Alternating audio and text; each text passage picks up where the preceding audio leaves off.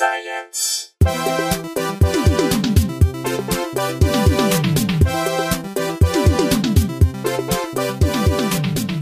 I am here with Stuart Russell, the author of Human Compatible: Artificial Intelligence and the Problem of Control. Thank you for joining me. Nice to be here. So this book, it was great. I've been fascinated with all of the possible pitfalls and great things that A I might bring us. Um, and there are so many that I hadn't even hadn't even crossed my mind until reading this book.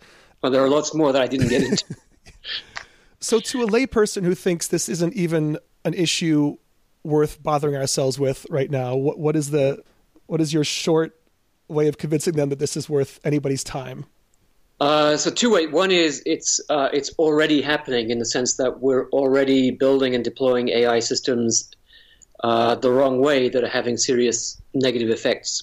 Um, and the social media catastrophe is probably the easiest example to understand, because that's uh, that's so on the social media platforms, whenever you read something or watch something, it's been uh, fed to you by an algorithm Uh, that is trying to maximize click-through or eyeball time or some other metric. Um, and in doing so, they forgot to include a whole bunch of other things, like not turning uh, the world population into neo-fascists. and um, so since the algorithm wasn't told that it wasn't supposed to do that, that's what it did. Um, by modifying our preferences through uh, feeding us sequences of content that gradually uh, lead us to be much more extreme and therefore much more predictable versions of ourselves. So the, the algorithm only cares about whether you're predictable, uh, because the more predictable you are, the more money it can make off you. Um, but it so happens as a side effect that um, it seems to have turned many people into much more extreme versions of themselves. So that's one example. But in the long run, if you just ask uh, ask anyone, even a person, you know, a die-hard uh, skeptic, as we call them, or a denialist, as you might also call them. Um, okay, so we're investing hundreds of billions of dollars with the goal of creating general-purpose intelligence that's more intelligent than human beings, um, and therefore more powerful than human beings. How do you propose to retain power over more powerful entities than yourself forever? So that's the question. That, and uh, and usually... Usually, when you put it like that, people say, "Oh, yeah, I see. I see what you mean. Uh, okay, I haven't thought about that."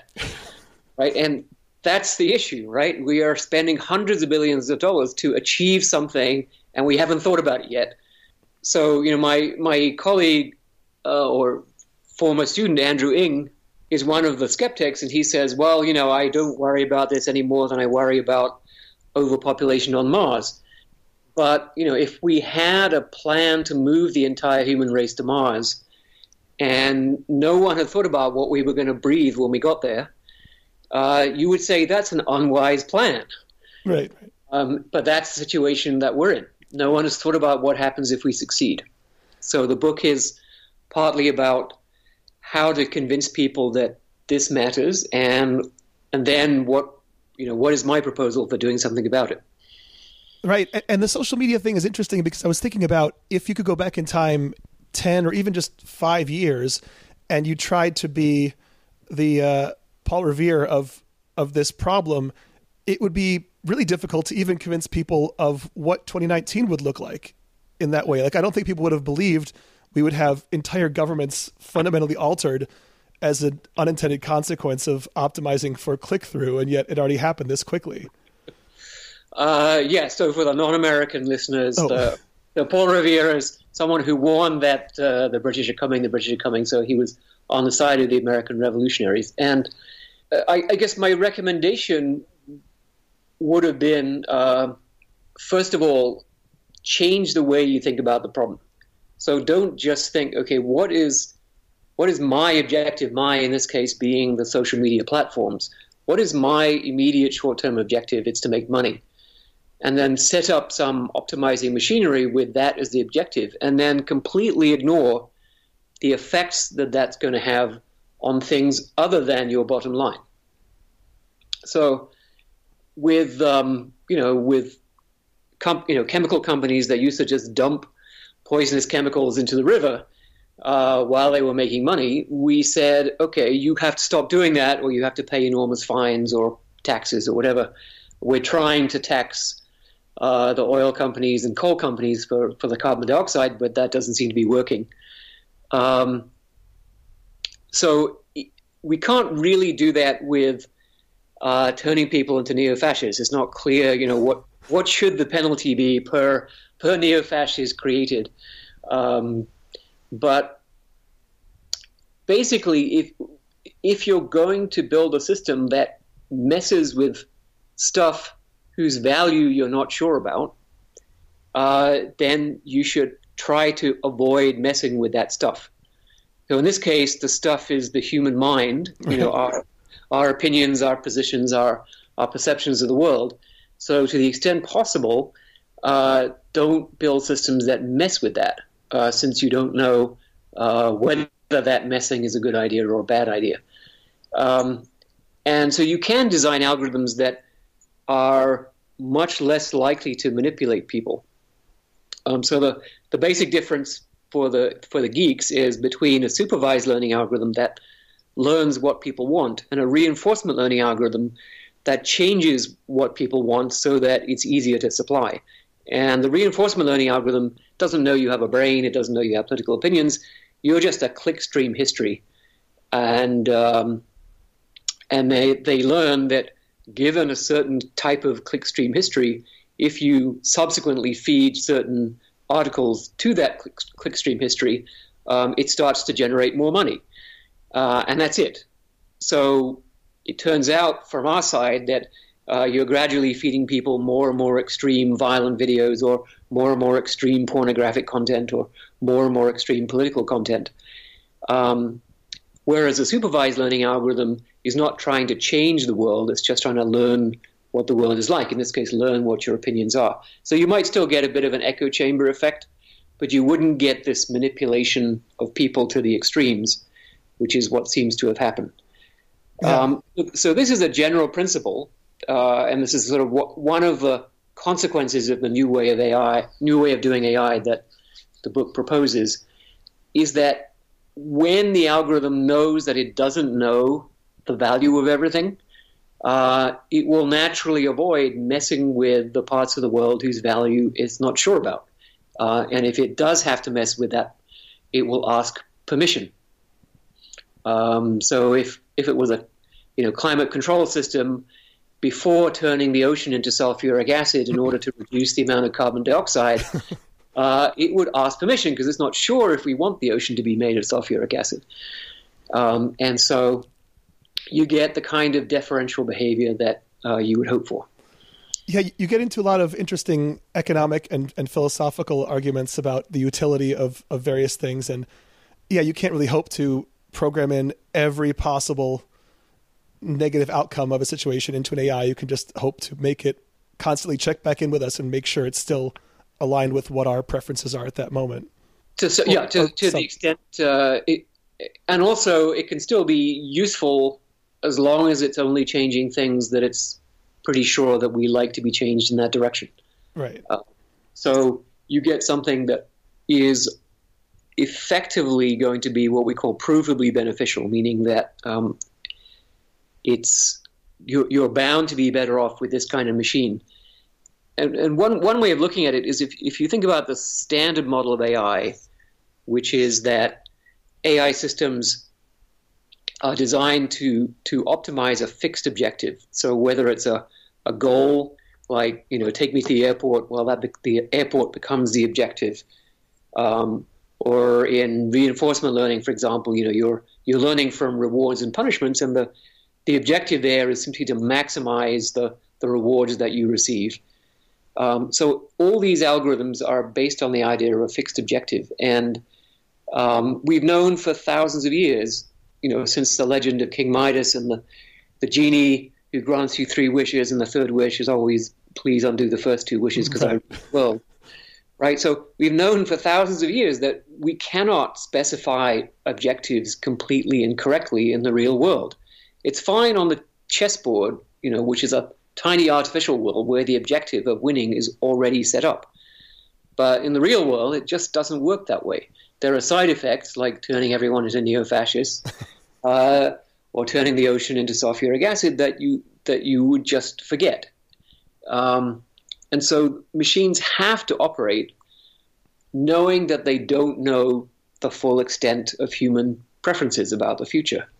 Um, and so in the old model, the standard model with a fixed objective, the smarter your system gets, the worse it gets, because it becomes better and better at achieving something that you don't want, uh, and also better and better at resisting any attempts to interfere or to switch it off. And this is one of the things that people have been, you know, waving and, and shouting about for more than a decade now, is that uh, a system pursuing a fixed objective will necessarily take steps to protect itself, not because it wants to be alive, but because, you know, you can't fetch the coffee if you're dead.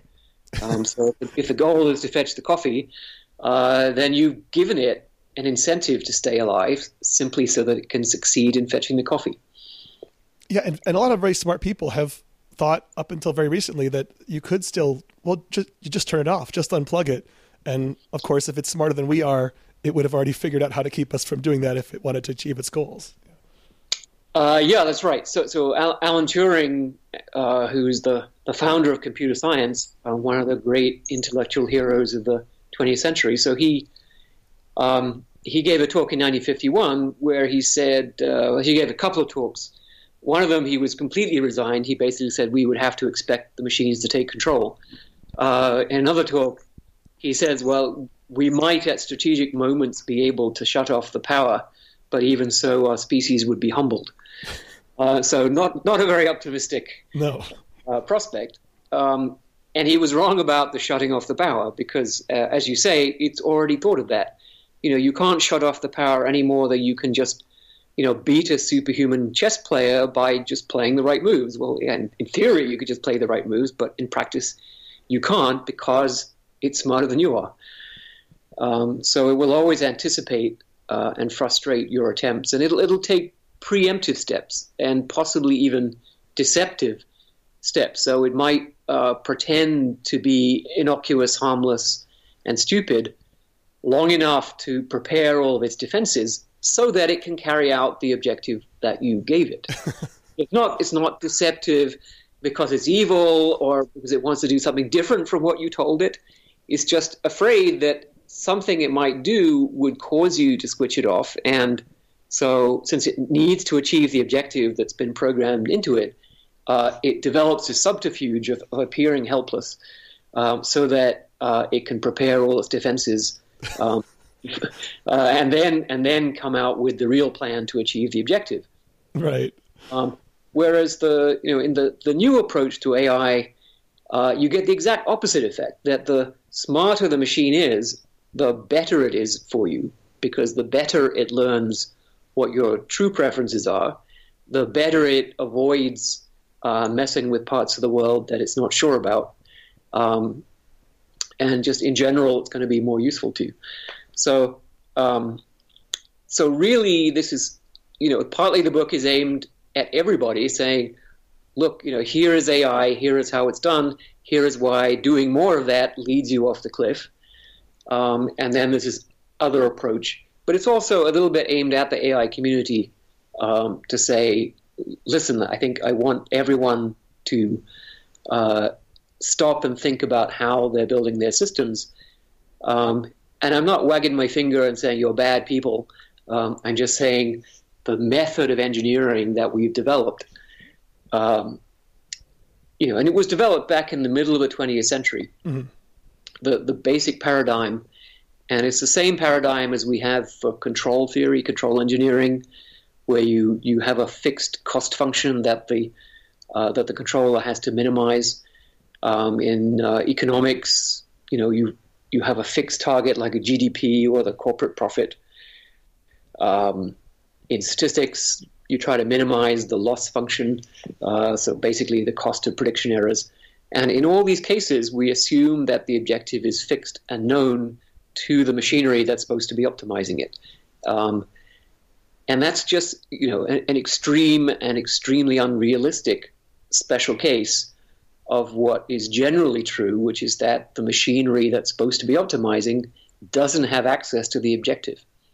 Right. And you spend a fair bit of time in the book talking about the definition of, of intelligence, even in humans. Um, and we don't always know what our true uh, reasoning behind things are. We, we're not even any, you, you said that we're, we're as far away from being rational as, what was the analogy? Just, I think as a slug, a slug is from overtaking the Starship Enterprise at warp nine. I think that's the way you put it. Yeah. So, um, so there's a number of things about human intelligence that are not ideal. Um, so one of them is clearly that uh, the world is much, much, much too complicated to actually behave rationally, that is for our actions to be the ones that, that best satisfy our own preferences about the future. Um, so you can see that very simply if you look at, you know, look at chess, right? I mean, you, you're, you're stuck, you're standing there in front of a chessboard. That chessboard is a tiny little piece of the real world, and it's very, very well behaved. Um, we know exactly how the pieces move and what the rules are, and yet we still can't make the right decision uh, in that situation. And the real world is so much more complicated. The horizons are so much longer than they are in chess. Um, there are so many more moving parts. The rules are so much less well known. Uh, the world is much less predictable. So that means that uh, as a practical matter, in fact, no computer is ever going to be rational either.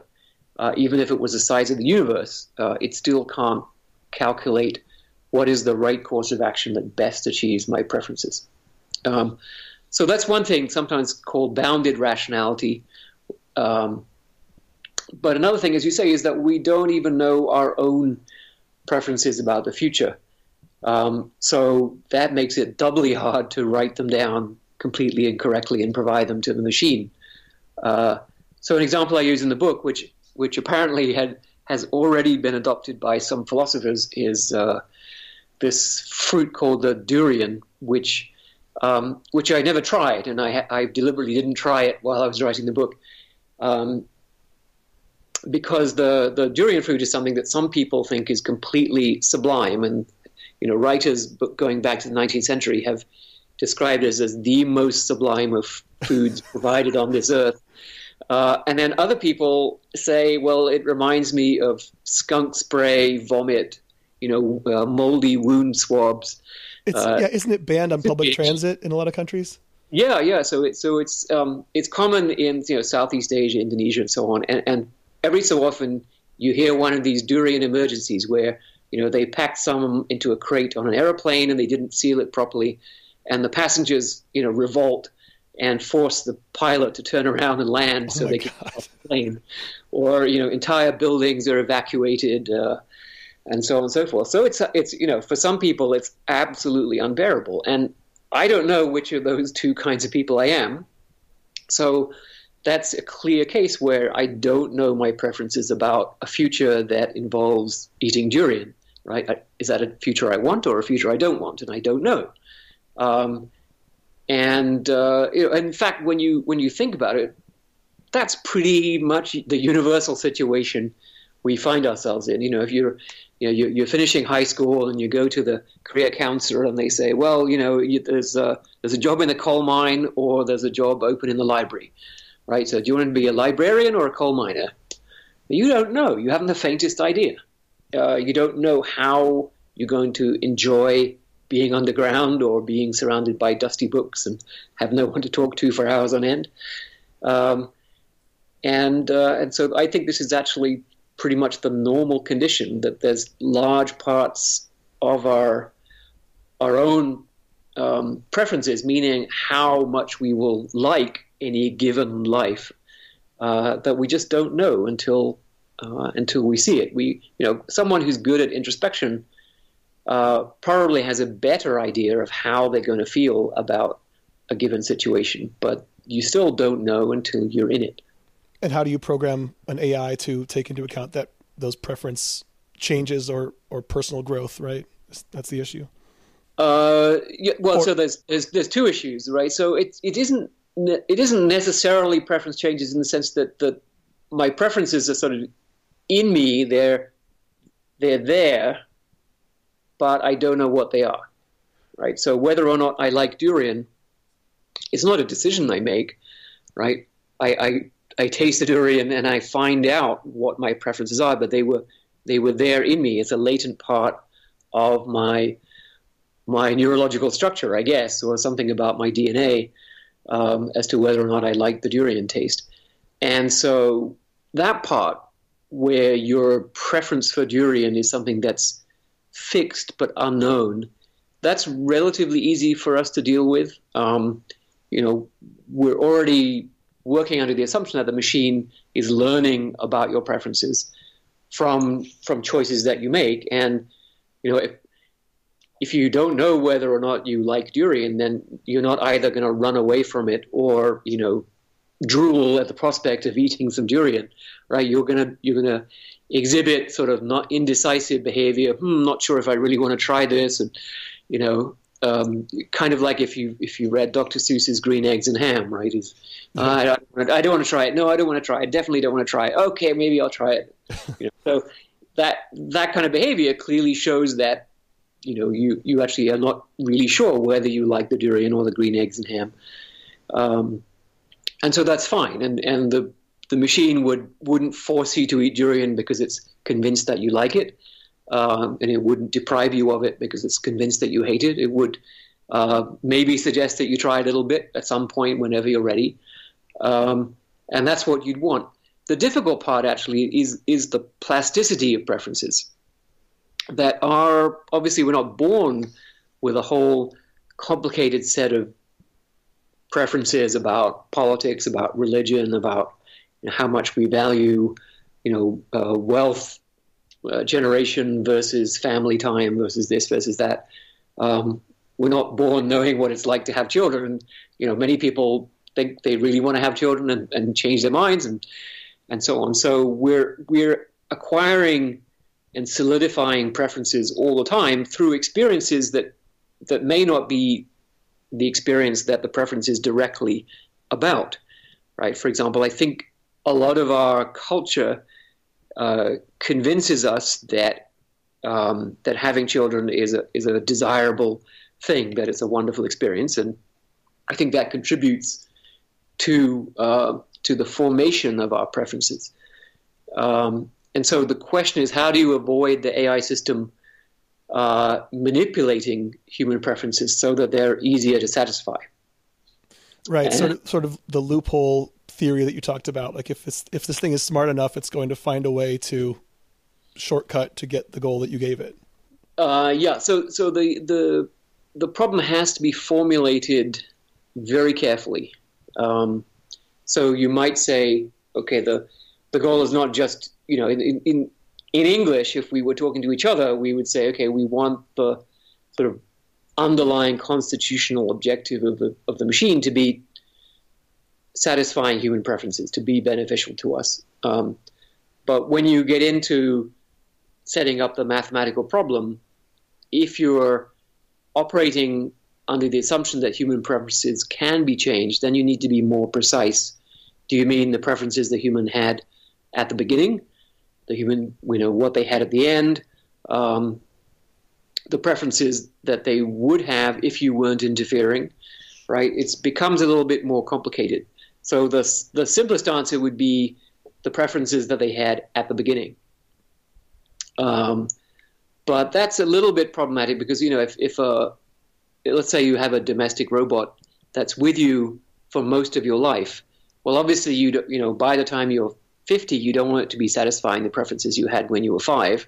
Right. Um, so, but at the same time, you don't want it to be molding your preferences actively. It cannot really have no effect on your preferences because, you know, just having a, a domestic robot serving you is going to change the kind of person you are. Um, probably you're going to be a little bit more spoiled uh, than you would be otherwise. Um, and so uh, so I don't think you can argue that the, the machine cannot touch human preferences or have any effect on them because I think that's just infeasible. So I would say this is one of the areas where we need a lot more um, philosophical help, actually, mm-hmm. to uh, to get these kinds of uh, refinements done correctly. And speaking of philosophy, we didn't actually define intelligence to start this conversation. Like what uh, obviously we already have machines that are hyper competent and more competent than humans in a lot of different fields, but like, what is the definition of, of intelligence, and what, what is this, if, if everyone succeeds in what they're doing right now, what will A I look like? Do, do these A Is have to have their own intrinsic goals to be intelligent as opposed to just ones we gave them? Do they have to have wants like humans do? Uh, so no, they, they, they certainly don't have to have any of their own internally generated uh, desires. Um, so the, the the standard model is where we build machinery that optimizes objectives that we put in. Um, and that can be done in many different ways. There are many different kinds of A I frameworks and algorithms.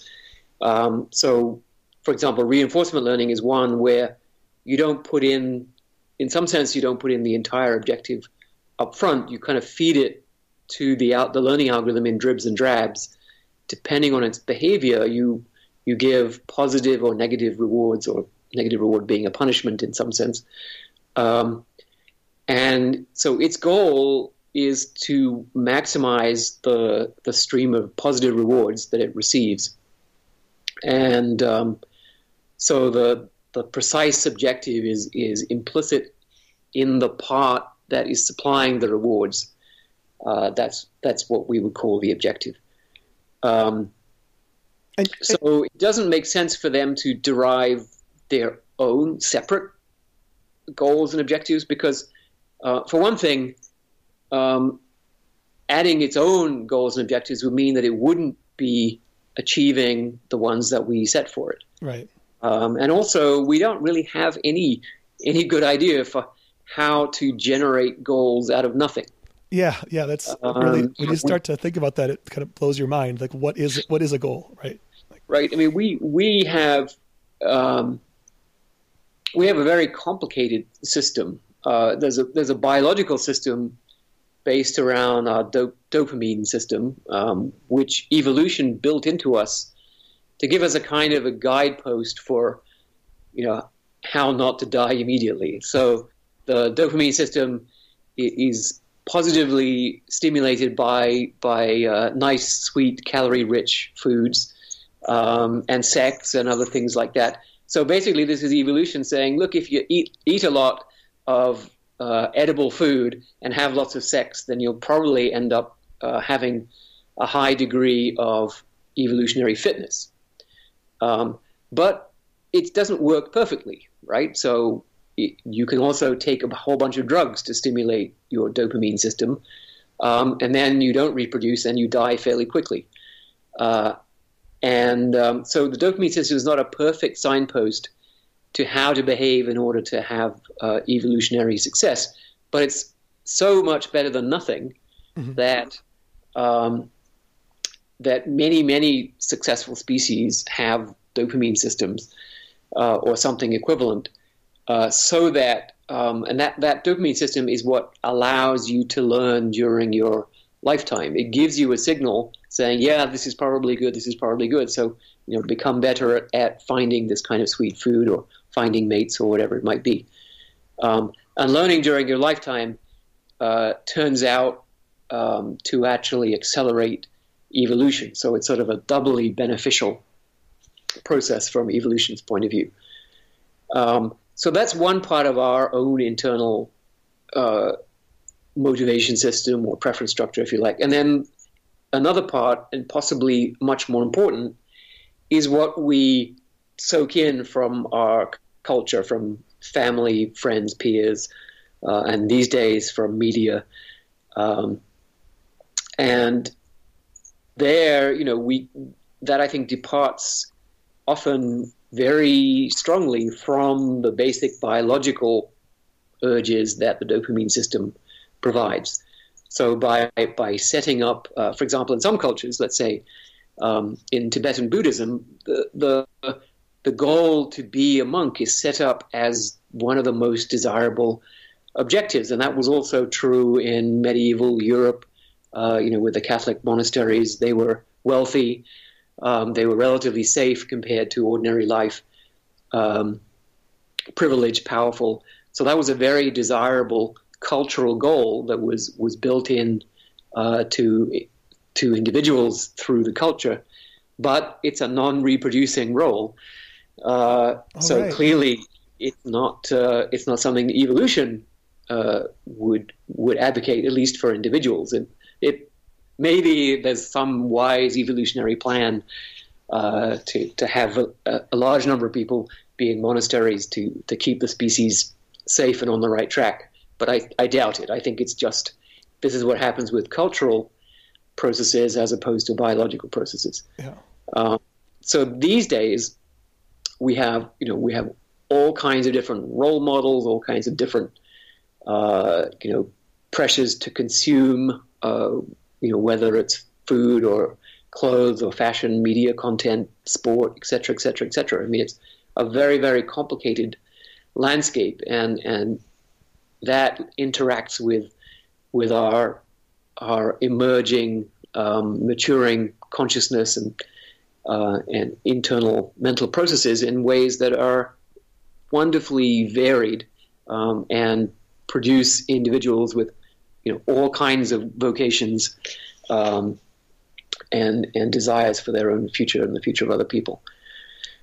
Uh, so all of that is um, is going on in humans, and, and basically, you know, to sum it all up, right? You're intelligent to the extent that your actions can be expected to achieve your objectives, and uh, you know that this is a notion, you know, that goes back in economics and philosophy for hundreds or thousands of years of, of rational behavior, um, and uh, you know, it's often caricatured as, as sort of, you know, homo economicus, just, you know, greed, um, acquisition of wealth is the only objective. Of course, that's not what it means, right? Your objectives can be anything at all.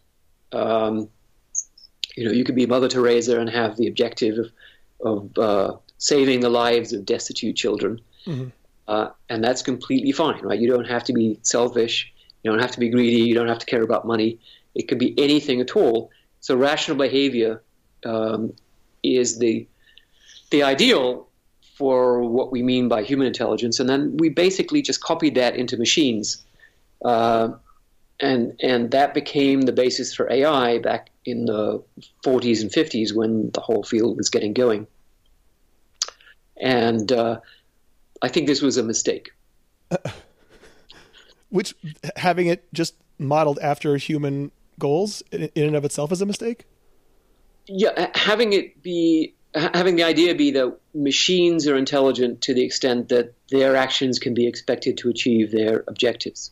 Ah. Right? Sort of copying this notion and saying, well, that's what it means for a human to be intelligent, then that's what it means for a machine to be intelligent. And then, of course, you know, the machine doesn't have its own objectives. It doesn't have all the biology and the culture, so we would just put those in. And for these simple kind of toy worlds, like you know, the chessboard the, or the, the virtual chessboard, um, it seems quite natural that you would just have the goal of winning the game. And, uh, or if you want to, you know, uh, find routes on a map, the goal is just, okay, you want to get to the destination as quickly as possible. And so it seemed like on in these toy examples that people were uh, beginning to work on, that it was, you know, specifying the objective wasn't the problem.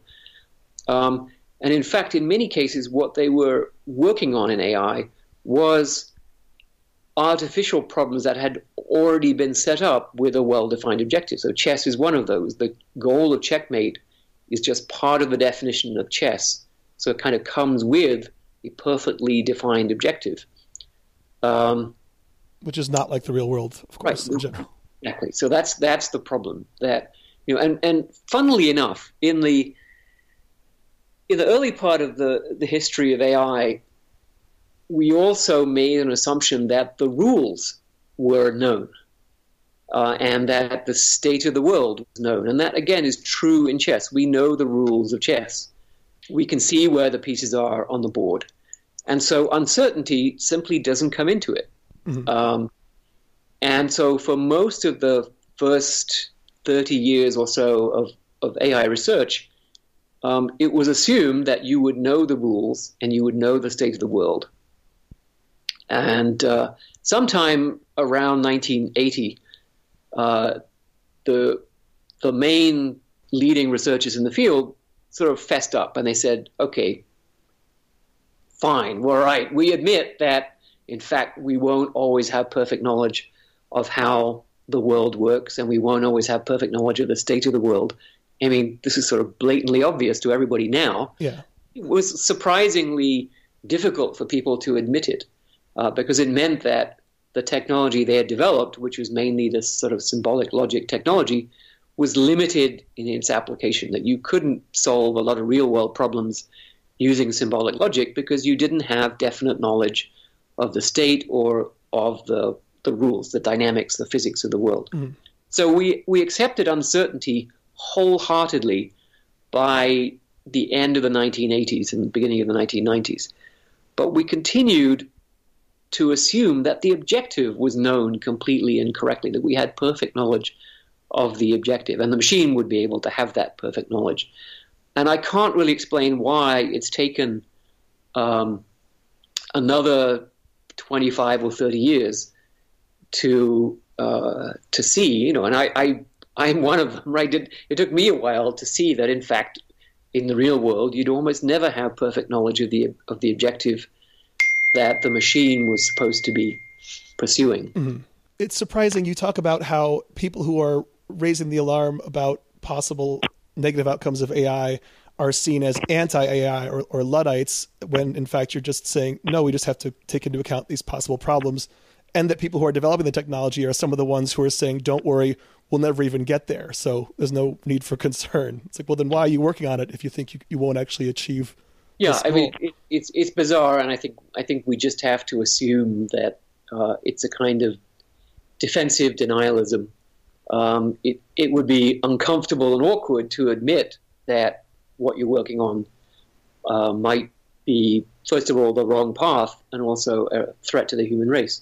One of the biggest events that would happen in, in the course of human civilization would be would be inventing superhuman A I. That would be up there with an asteroid wiping out civilization or things like that. Yeah, yeah, I think so. And this this was um, actually the begin- at the beginning of the book. I'm recounting uh, a talk that I gave at an art museum in London to a completely non-technical audience. And it was the first time that I was sort of publicly declaring this uh, this position. So the, so the phrase, the the biggest event in human history, comes from that lecture. Um, and it was basically, I, I formulated it as kind of like the Oscars, and you know, here are the, here are the five candidates for biggest event in human history. You know, asteroid wipes everybody out, or, you know, we we all die in sort of, you know, climate disaster, or, um, you know, we develop faster-than-light travel and conquer the universe, we solve the problem of aging, and, and all we all become uh, immortal, um, we're uh, a su- uh, superior alien civilization lands on the Earth, and then the last one was uh, that we develop super-intelligent A I. And uh The, you know, I, I chose that one as as the winner, the biggest event, because um, basically our whole civilization is, is just built on our intelligence. And if we have a lot more of it, um, that would be uh, an entirely new civilization, um, and possibly a much better one if we can actually keep it, um, if we can control the the potentially much more powerful entities that we're creating, then um, we can uh, we can direct that power uh, to the benefit of everybody. So it could be a golden age. Um, it could, in fact, give us the immortality and the faster-than-light travel. If those things are possible, then they're going to be much more possible uh, if we have access to such tools. Um, and it's a little bit like the arrival of uh, superior alien civilization, except that it's not a black box. At least it's not a black box if we do it the right way. Um, you know, if it was really a black box, and if, if an, an alien entity landed on Earth that was much more intelligent than humans, you know, how would you control it? You couldn't. Yeah. You would, right? You lose. You're toast. So forget it. Um, the only route to uh, to getting this right is, is to design the A I system in such a way that we can provably control it. It's not good enough to say, well, I think we've done a good job, and uh, you know, and I, I've given all the programmers some some pretty good guidelines, you know, and we have a panel, you know, of experts just in case something goes wrong. Uh, that this is not going to cut it. You, you look at what happened with nuclear power, right? The risks of nuclear power were pretty apparent because people had seen what a nuclear explosion was like and, and what it could do. And the, there was a, a lot of regulation. Mm-hmm. Uh, some people estimate that for every for every pound of nuclear power station, there are seven pounds of paper. Jesus. Uh, wow. It's hard to imagine, but that's that's what I've been told by nuclear engineers. Um, so the amount of of uh, regulation around the construction uh, and testing and checking of nuclear power stations was was immense, much bigger, I think, than anything ever before in the history of mankind. Wow. But still, that wasn't enough, right? We still had Chernobyl and Fukushima, and that wiped out the nuclear industry as well as a fair number of people and a large chunk of land. Um, and so we didn't get any of the benefits of nuclear power uh, because we stopped building nuclear power stations, and a lot of countries have actually decided to phase it out altogether. So Germany, for example, is in the process of getting rid of all its nuclear power stations. So all those potential benefits of carbon-free energy and cheap electricity and so on, uh, we lost because we didn't pay attention to the risks. And nobody would say, you know, that a nuclear engineer who's proposing uh, an improved design of nuclear power stations that's less likely to suffer a meltdown, no one would call him a Luddite. Right. Uh, so why, you know, why is uh, so it's the Information Technology Innovation Foundation that awards the, the Luddite Award. Um, and they've awarded that prize to people who are pointing to potential risks from A I. uh, and uh, this seems weird, right? Yeah. Uh, and uh, at the same time, these they, I guess they're applauding people who say, uh, you know, people within the field of A I who are, who are now saying for the first time ever, oh, by the way, you know, the reason we don't have to worry is because, in fact, we're guaranteed to fail. You know, if you ask me, that's anti-A I. Uh, to to say that this this uh, this problem is beyond the capabilities of of the assembled uh, A I researchers of the world, you know, who are growing rapidly um, and you know now have access to hundreds of billions of dollars in funding. Uh-huh. To say that. that all of those incredibly smart people are too stupid uh, to solve the remaining problems between here and human-level A I. Um, first of all, I think it's it's completely groundless, right? There is no argument being made as to why the problem can't be solved, other than, well, if it isn't uh, if it isn't solved, then we don't have to worry. So so it. it It basically means uh, it's a way of washing your hands of the problem. Yeah. Other than that, there's no justification being given whatsoever. The other thing is that, you know, it, history tells us that that's a pretty foolish attitude. Um, and in fact, coming back to nuclear power again, right, that was the position of many leading nuclear physicists in the early part of the twentieth century, that Uh, yes, there is a massive amount of energy locked in the atom, uh, but it's completely impossible to release it. There is no way to transmute atoms, and there is no way to get at the energy that would come out if we were able to do that. Um, so that was the the dogma, the central dogma, if you like. And uh, uh, Lord Rutherford gave a speech basically repeating that. He was asked, you know, is there any possibility in the next twenty-five or thirty years that we might be able to figure out how to get at this atomic energy? And he said, no, that's complete moonshine. Um, and then the next morning, Leo Szilard invented the nuclear chain reaction. So you know, basically because he read Lord Rutherford's speech. Um, so this, you know, the, so this was the last time we created a civilization-ending technology, and, and it took sixteen hours. Um, so to say that it's definitely beyond human capacity uh, to solve the remaining uh, open problems of A I is, I think, let's just say unwise, yeah. right? And it could come as quickly as, as the nuclear reaction did.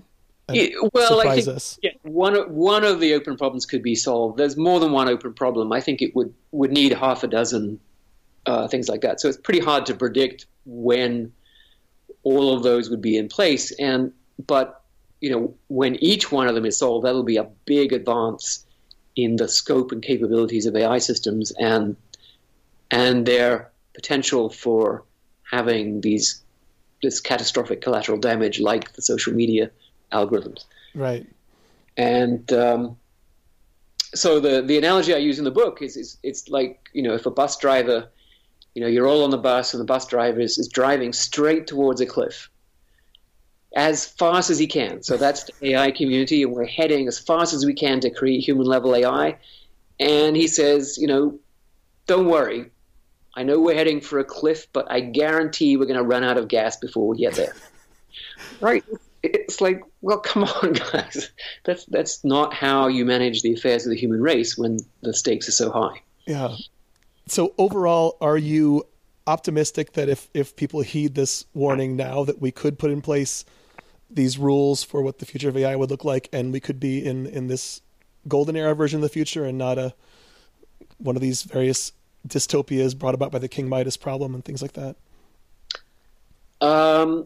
So I'm reasonably optimistic. There, there's certainly a lot of work to do because, you know, we've got seventy years of technological development under the old model, and it's not easy to replace that overnight uh, with technology that operates under the new model. Um, we're just at the early stages of developing the algorithms and the various subcases and how you solve them uh, for that. So there's still a lot of work to do. But even before then, I think just the advice to uh, to think not what is the objective that I want the system to optimize, but what are the potential effects of the system? Do I know whether those effects are desirable or undesirable? And if I don't know, then I design the system not to have those effects, right? Not to change the world in ways uh, that the system and I don't know whether that's a good idea or not. Uh, that's a better that's a better approach. So that that's sort of like a you know a best practice a guideline for the time being. But yeah, in the long run, the goal would be to have technological templates, designs for software that are provably safe and beneficial. And then there are two other basic problems that uh, are much less technological, but I still worry about them. And at the end of the book, Um, I discuss these, and I would say um, I'm a little bit less optimistic uh, about these because I I don't see technological solutions for them because they're not really technological problems. One is um, something that probably is apparent to, to many people is if we develop this incredibly powerful technology, you know, what about people who want to use it for evil purposes? Right. Uh, they're not going to use the safe and beneficial version, which would actually prevent them from doing bad things to people, right? Um, because it will be it will be designed to have the preferences of, of everyone in mind. So if you try to uh, destroy the world or take over the world or do whatever it is you want to do, uh, it would have to resist. But you know, what's to stop them developing the unsafe version? Uh, perhaps under the old model and putting in the objective of I'm the ruler of the universe, mm-hmm. and the system finds some way of satisfying that uh, that maybe is not even what the bad guy intended. So it's not that he might succeed, it's that, it's that the bad person might fail um, by losing control over the A I system that, that is unleashed. And so that's one set of worries. And if, you know, if you if you think about how well we're doing with cybercrime right now, um, not, then uh, this would be much, much more of a risk and a threat. And uh, so we're going to need to develop not just uh, policing, but also I think we've got to somehow kind of build this into the moral fabric of our whole society, that this is a suicidal um, direction to take. And, you know, there are interesting precedents in, in science fiction. Um, for example, in, in Dune, um, which is Frank Herbert's novel about the far distant future, humanity has gone through uh, a near-death experience in the form of a catastrophic conflict between humanity and machines, which, um, as, as we're told, uh, we only just survived uh, to tell the tale. And so as a result, they, there's basically an eleventh commandment to not make a machine in the likeness of, of man, so there are no computers uh, in that future. Um, so that gives you a sense that that this is not something you want to mess around with, um, that you would need pretty rigorous regulations and enforcement, but also uh, a kind of a moral code and understanding that everyone understands. Just as, you know, I think uh, creating a pandemic organism, you know, some engineered virus that would destroy the human race, I think everyone understands that's a bad idea. Yeah. Um, you have to hope your evil supervillains at least have some self-preservation instincts right. on top of their evil. Even they are not proposing. I think, well, maybe there are some uh, there, there are some groups who really think that we should cleanse the earth of human beings altogether, but, you know, fortunately they're not too bright. Yeah. Um, the the second issue is is sort of the other half, or the other ninety-nine point nine nine percent of the human race, not the bad actors, but all of the rest of us, who are, um, you know, lazy and short-sighted. You know, even the best of us are lazy and short-sighted. Um, and uh, by creating machines that have the capacity to run our civilization for us, we create a disincentive to run it ourselves. Mm-hmm. And uh, when you think about it, right, we've spent... So the, over the whole human history, right, it, it adds up to about a trillion person years of teaching and learning just to keep our civilization moving forward, right, to pass it to the next generation so that it doesn't collapse. Um, and now, or at least at some point in, in the visible future, we may not have to do that uh, because we can pass the knowledge into machines instead of into the next generation of humans. Mm-hmm. Um, and once that happens, right, it's in some way sort of irreversible. Um, like and, once there are no humans left who even knew how these machines were designed, who is going to have an incentive to figure it out in retro? Right. Yeah, it's and, and, and it's just it's very, very complicated to sort of pull yourself up by the knowledge bootstraps. Um, you know, perhaps the machines could could sort of reteach us if uh, if we decide that this is in fact, you know, we made a huge mistake. But if you look at, um, so if you see Wall-E, um, in Wall-E, right, every, the humans have been taken off the Earth on sort of giant intergalactic cruise ships, and they just become passengers. They no longer know how it works. They become obese and stupid and lazy, uh, totally unable to look after themselves. Uh, and this is another, you know, another story that goes back thousands of years to, you know, the Lotus Eaters and uh, other right. other mythological temptations uh, that when life makes it possible to to to do nothing, to to not learn, uh, to not face up to challenges, to not solve problems, we have a tendency to um, take advantage of that yeah. in ways that are not healthy for us. And so one thing, if if your listeners haven't read the story, uh, "The Machine Stops" by by E M Forster, um, I highly recommend that story. You know, E M Forster mostly wrote, you know, uh, acute social observation novels of, of early Edwardian England, or, you know, uh, the, yeah, those are the uh, Merchant Ivory movies. But this is this is a story that uh, uh, is really a science fiction story. You know, it had in nineteen oh nine. He basically describes the internet, um, iPads, video conferencing, MOOCs. So most people are spending their time either, you know, uh, consuming or producing MOOC content. Um, And uh, the machine looks after everything. It makes sure you get fed, it pipes in music, uh, keeps you comfortable. Um, so the machine is looking after everyone, and we pursue these uh, increasingly uh, effete uh, activities mm. and have less and less understanding of how everything really works. Uh, and so that was a warning sign from one hundred ten years ago of, of one direction that it seems uh, it seems like a, a slippery slope that's pretty hard to to avoid.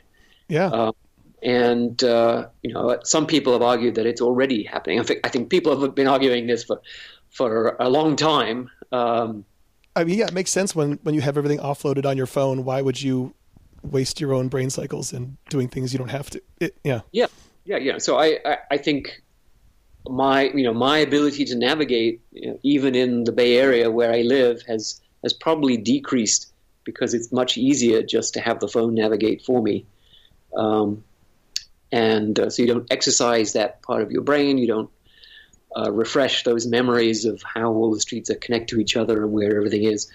So, the, you know, and I think th- there are trade-offs, right? I mean, you, you offload some parts, but, you know, you you also, because you have access to much more knowledge through the internet, uh, rather than just saying, oh, it's, you know, it's too hard to go you know, trundle down to the library, wait for the library to open, find find the book if they happen to have it, open the book, read the page. You know, it used to take a whole day to find out a fact, uh, mm-hmm. and now it takes a second or or less to find out that fact. So we actually find out more stuff than we used to as a result. So there are, there are pluses and minuses to the way things work right now, but we're talking about something much more general, a general potentially debilitating enfeeblement of human civilization. And the solution to that, again, it's not a technical solution, right? This is a this is a cultural problem.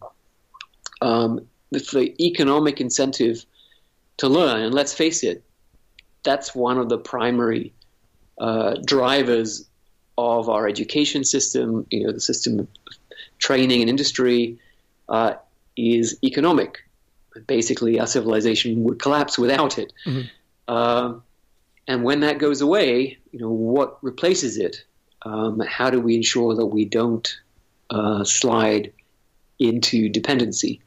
And it seems to me it has to be a cultural imperative that this part of what it means to be a good, uh, self-actualized human being is not just that we get to enjoy life and, and have aromatherapy massages and all that kind of stuff, but that we know things, that we are able to do things, that if, if we want to, you know, build a deck, we can build a deck. If we if we want to uh, design new kinds of radio telescopes, we can design new kinds of radio telescopes, um, rather than just saying, hey, robot, can you design me a new radio telescope? I'd like to look at the other side of the universe.